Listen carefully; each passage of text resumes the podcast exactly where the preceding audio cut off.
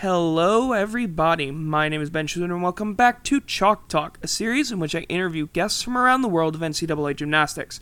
Today's guest is a senior at Ursinus College from Mount Sinai, New York. She's a Spanish and Education Studies double major on the teaching certification track and a three time WCGA Academic All American.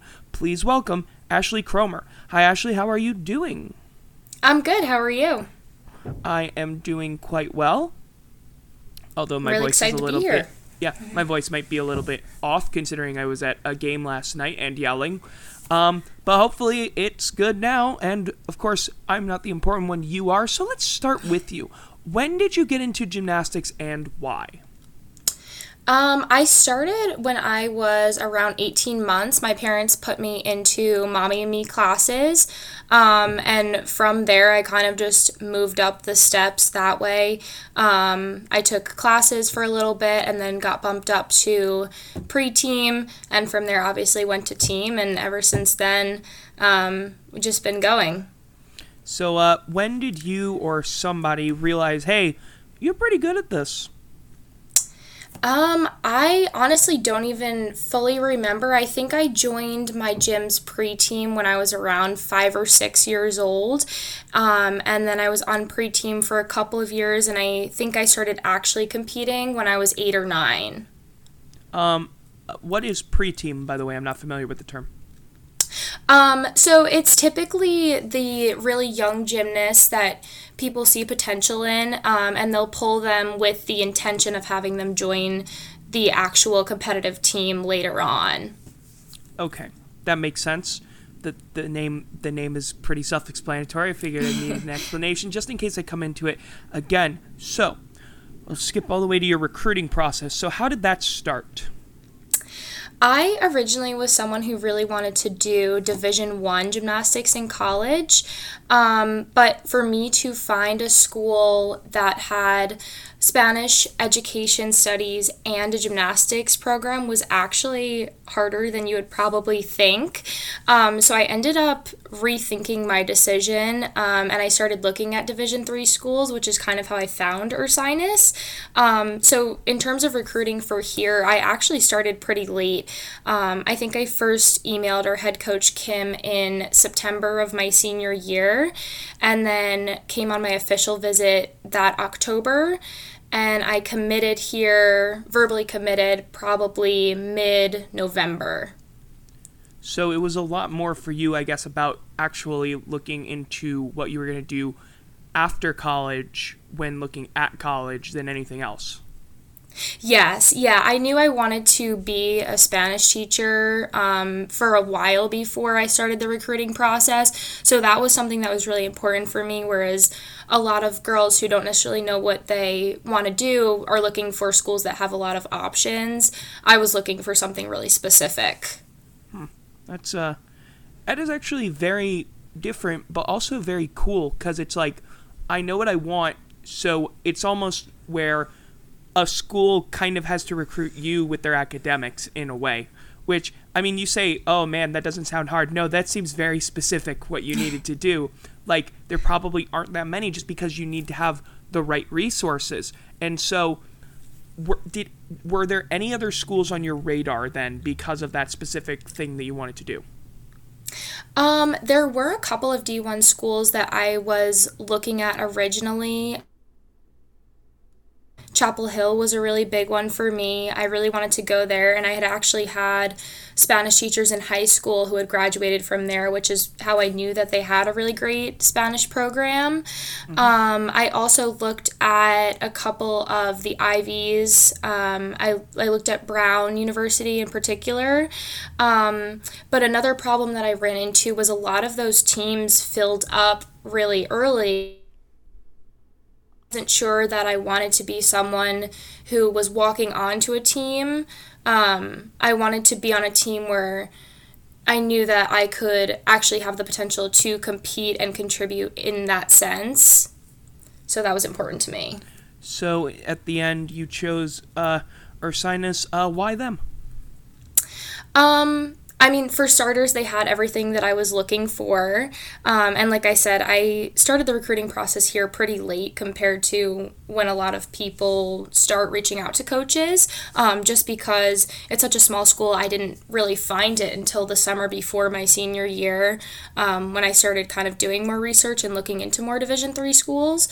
Um, but I visited the campus uh, over that summer, I believe. It was probably around the end of August before my senior year, um, and just walked around the campus very informal with my family.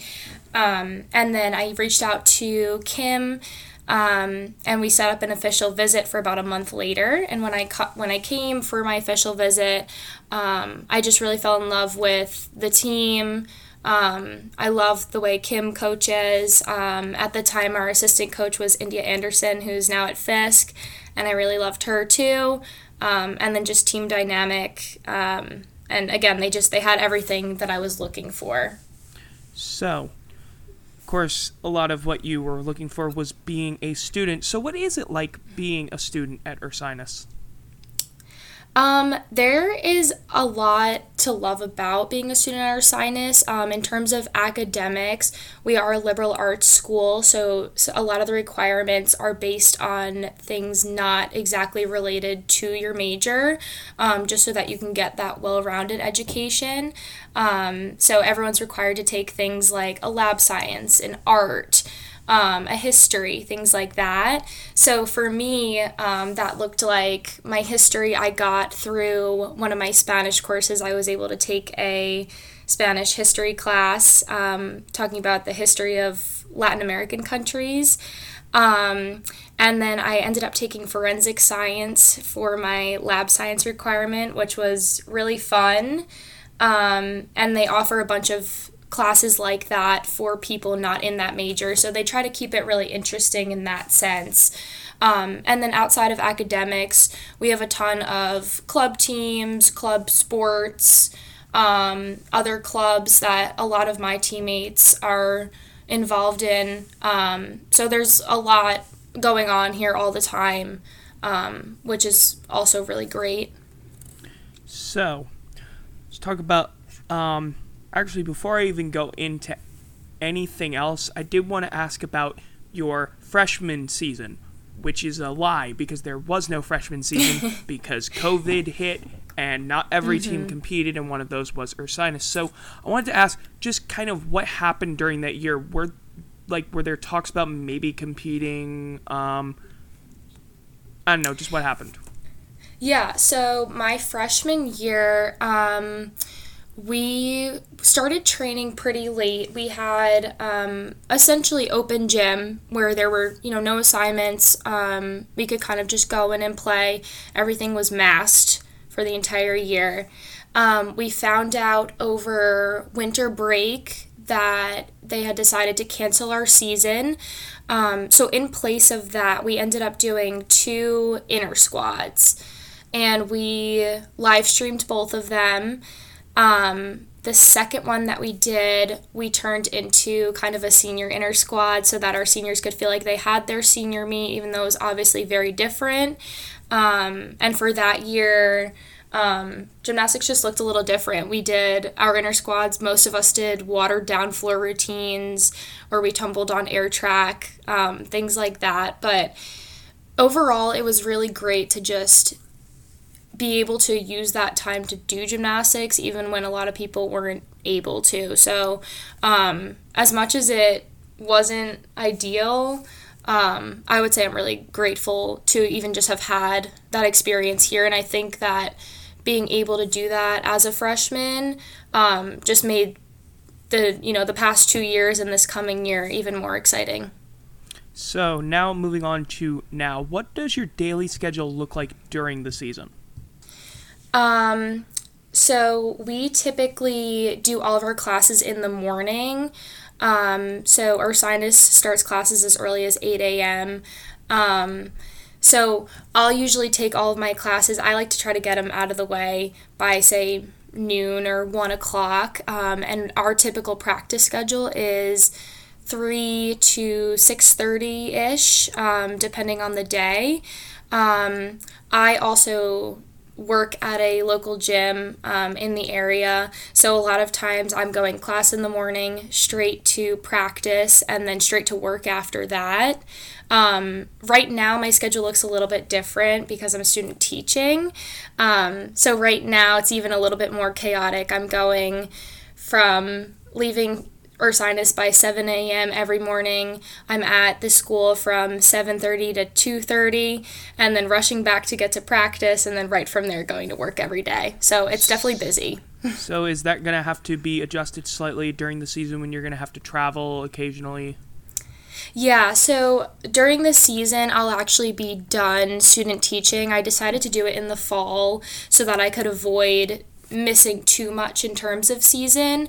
Mm-hmm. Um, so my plans for next semester are actually to take um, I'll take classes back on campus, and then my goal is to get um, a substitute teaching position at some of the local schools so that I can still be teaching a couple days a week, but it'll be more where I can make my own schedule so that I don't have to worry about conflicts so much with travel and meet schedules and potentially practice changes just based on the week. Alrighty. So, one of the things that I have been constantly uh, hammering home about during this part of the series is the fact that I happen to cover LSU and I was around that for a while, and a lot of fans, they tend to be around bigger programs, they tend to follow bigger programs. So, they're used to a lot of these things that people at smaller programs don't have, or they may not know about certain things people at smaller programs have to do. So, what would be some examples of some things that y'all have to do that maybe other teams don't that are much larger? Um, I think just in comparison to Division One, um, I don't even tend to think of it as things that we like have to do. Um, one of the big things that our team really focuses on um, is the fact that gymnastics, especially in college, is such an opportunity. Um, so things like, um, you know, moving our own equipment, teams of people who do that, or um, fundraisers and things like that. Um, we like to think of that as stuff that we get to do because it's such an opportunity to be here and the amount of people who would love to do college gymnastics and maybe didn't get that opportunity um, for me it just like i'm really grateful to even have the opportunity to be here. So we like to focus on the get to instead of the have to if that makes sense. That makes a lot of sense and that's also like a really awesome way of thinking about it. Now question where do y'all practice so we have a um, training facility in our athletics building. Um, it's it's connected to our um, basketball gym. So when we have meets, we actually have a sliding wall that opens up. So we just move our all of our equipment right over into the next room over, essentially, um, and it just becomes one big room. It's pretty simple.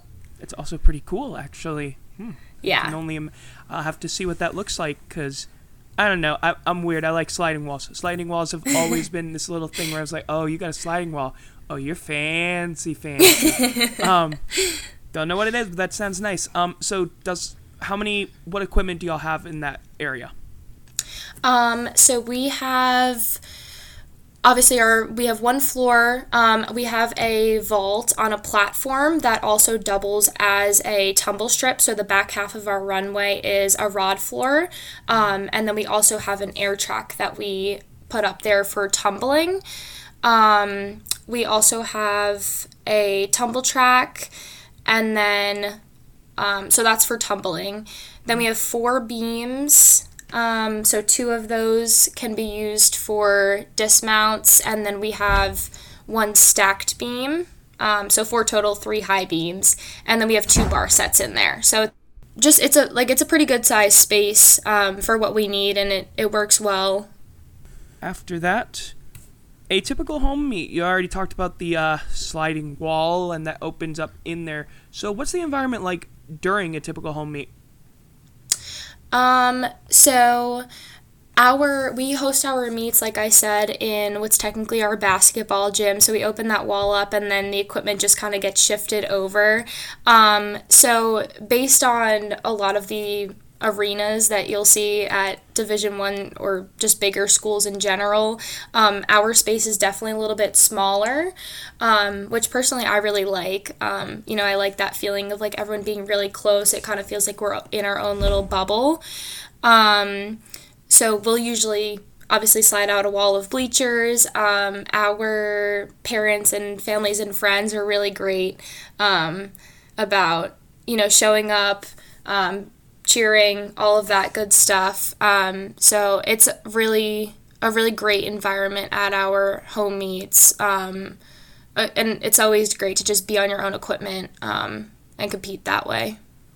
What is the your favorite meet that you've ever been uh, on the floor for uh, during college?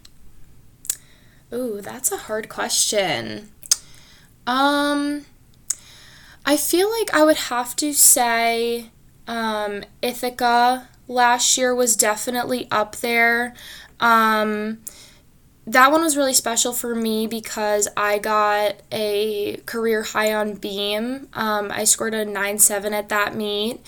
Um, and I've always had kind of a love hate relationship with Beam. Um, lately, we've been leaning more towards love. Um, but it was just a really great set and it was really exciting. Um, we had a lot of really great things happen at that meet last year. And I think, I want to say we got our season high on Beam overall at that meet too. So that one was a pretty special one for me. Of course. Um, might be another thing that was special for you was qualifying to nationals as an individual on vault. How did it feel? Um, that was really exciting. I honestly, in the moment at regionals, wasn't really expecting it. Um, last year, kind of in the middle of season, I started training Yurchenko layout halves, um, and so I kind of d- decided to try it at Temple, um, which was our last regular season meet before regionals. Um, and at Temple, it, it went pretty well. They were going pretty well. Um, so I, you know, I said, let's put it in at regionals. Um, you know, kind of it's only up from here type thing. Um, so I really wasn't expecting to go to nationals. Um, and I, I didn't know the places or anything before awards were happening. So to hear my name get called was really exciting. Um, it's really an interesting experience to go to nationals as an individual qualifier. Um, I think I'm someone who's very much a team oriented person.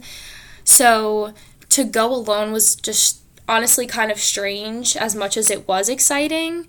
Um, and I said to my teammates, you know, I would have loved for all of us to go, but it definitely was such a cool experience. Um, and it's something that I really hope we all get to experience this year. So let's get into that whole this year thing. What are the team goals for this season? Um, we have a lot of goals for this year that we're working towards. Obviously, nationals kind of being the ultimate end goal. Um, we have a really strong freshman class um, with us this year. So I'm really excited to see what they bring um, and what they're capable of. Um, and overall, like we're all just growing from here. So I think it really is only up. Um, one of the one of our biggest goals that we've been working on, um, even beyond this year. Um, we've been talking about it for the past couple of years is just communication and just being really open with what we need, what we want. Um, and that way we're all on the same page. So, just in general, one of our main goals is just to have everybody on the same page because I feel like we do better as a team when we communicate openly, and that's going to help us get those bigger scores that we need to get to to beat those team high scores that we've gotten in the past. Um, so, yeah, overall, I would say our main goal is just to focus on communication, and I think that's going to take us places. And then, as for you, uh, your personal goals going into what I would say it is your final year, but I can't say that for certain because you technically have a fifth year, and I mean, knowing that you want to be a teacher and all that, but I'm, I'm just going to let you think about that. Don't want to say anything. as of right now, there's no fifth year happening here. Um, yeah. But I guess anything is possible. It, you never um, know. I can't. I can't say. yep. Um, as for me, my goals are just to contribute to or Ursinus Gymnastics however I can. Um, so I think vault will definitely be one of my main focuses this year. Um, just cleaning up landings, making everything tighter, um, and then just being a good teammate, being a good member of Ursinus Gymnastics. Um, because again, I, I think that everyone plays a part on this team, um, and that's another thing that we really emphasize.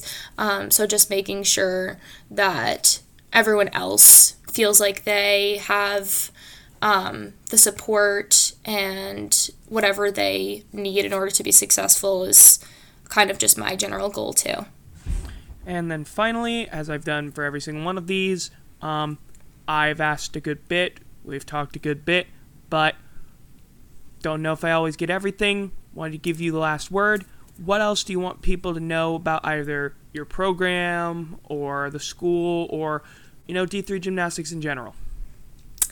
Um, I think in general, D3 gymnastics um, kind of people don't focus on it as much as D1 or D2, but I think, especially for those younger girls who maybe are starting to look into schools, um, trying to figure out what they want to do with their future, if they want to do gymnastics, if they don't, you know, um, it seems to me, and obviously I don't have the experience of a D1 gymnast, but um, just based on you know what I my research in recruiting and now having been a D3 gymnast for three going on four years, um, I think just really keeping your options open is really important. And sure, there's really great things about D1 and D2, but D3 can also be really great. Um, you know, a lot of times people like to see it as you can focus a little bit more on those academic aspects, um, which is really wonderful. Um, so I think, especially for those younger girls who are just starting that process, like don't don't um, limit yourself when you're looking at those schools and your options out there. And that'll do it for this episode of Chalk Talk. If you want to learn more about Ashley beyond gymnastics, go read the feature story on the Substack for Chalk Talk. You can subscribe there to get episodes of the show delivered at the same time as the written stories. I want to thank Director of Athletic Communications Matt Hagee for helping set up this interview, the lovely Ashley Cromer for taking the time to talk with me, and of course Gabby for helping out behind the scenes. Until next time, I've been Ben Schluter, and this has been Chalk Talk. Thanks for listening.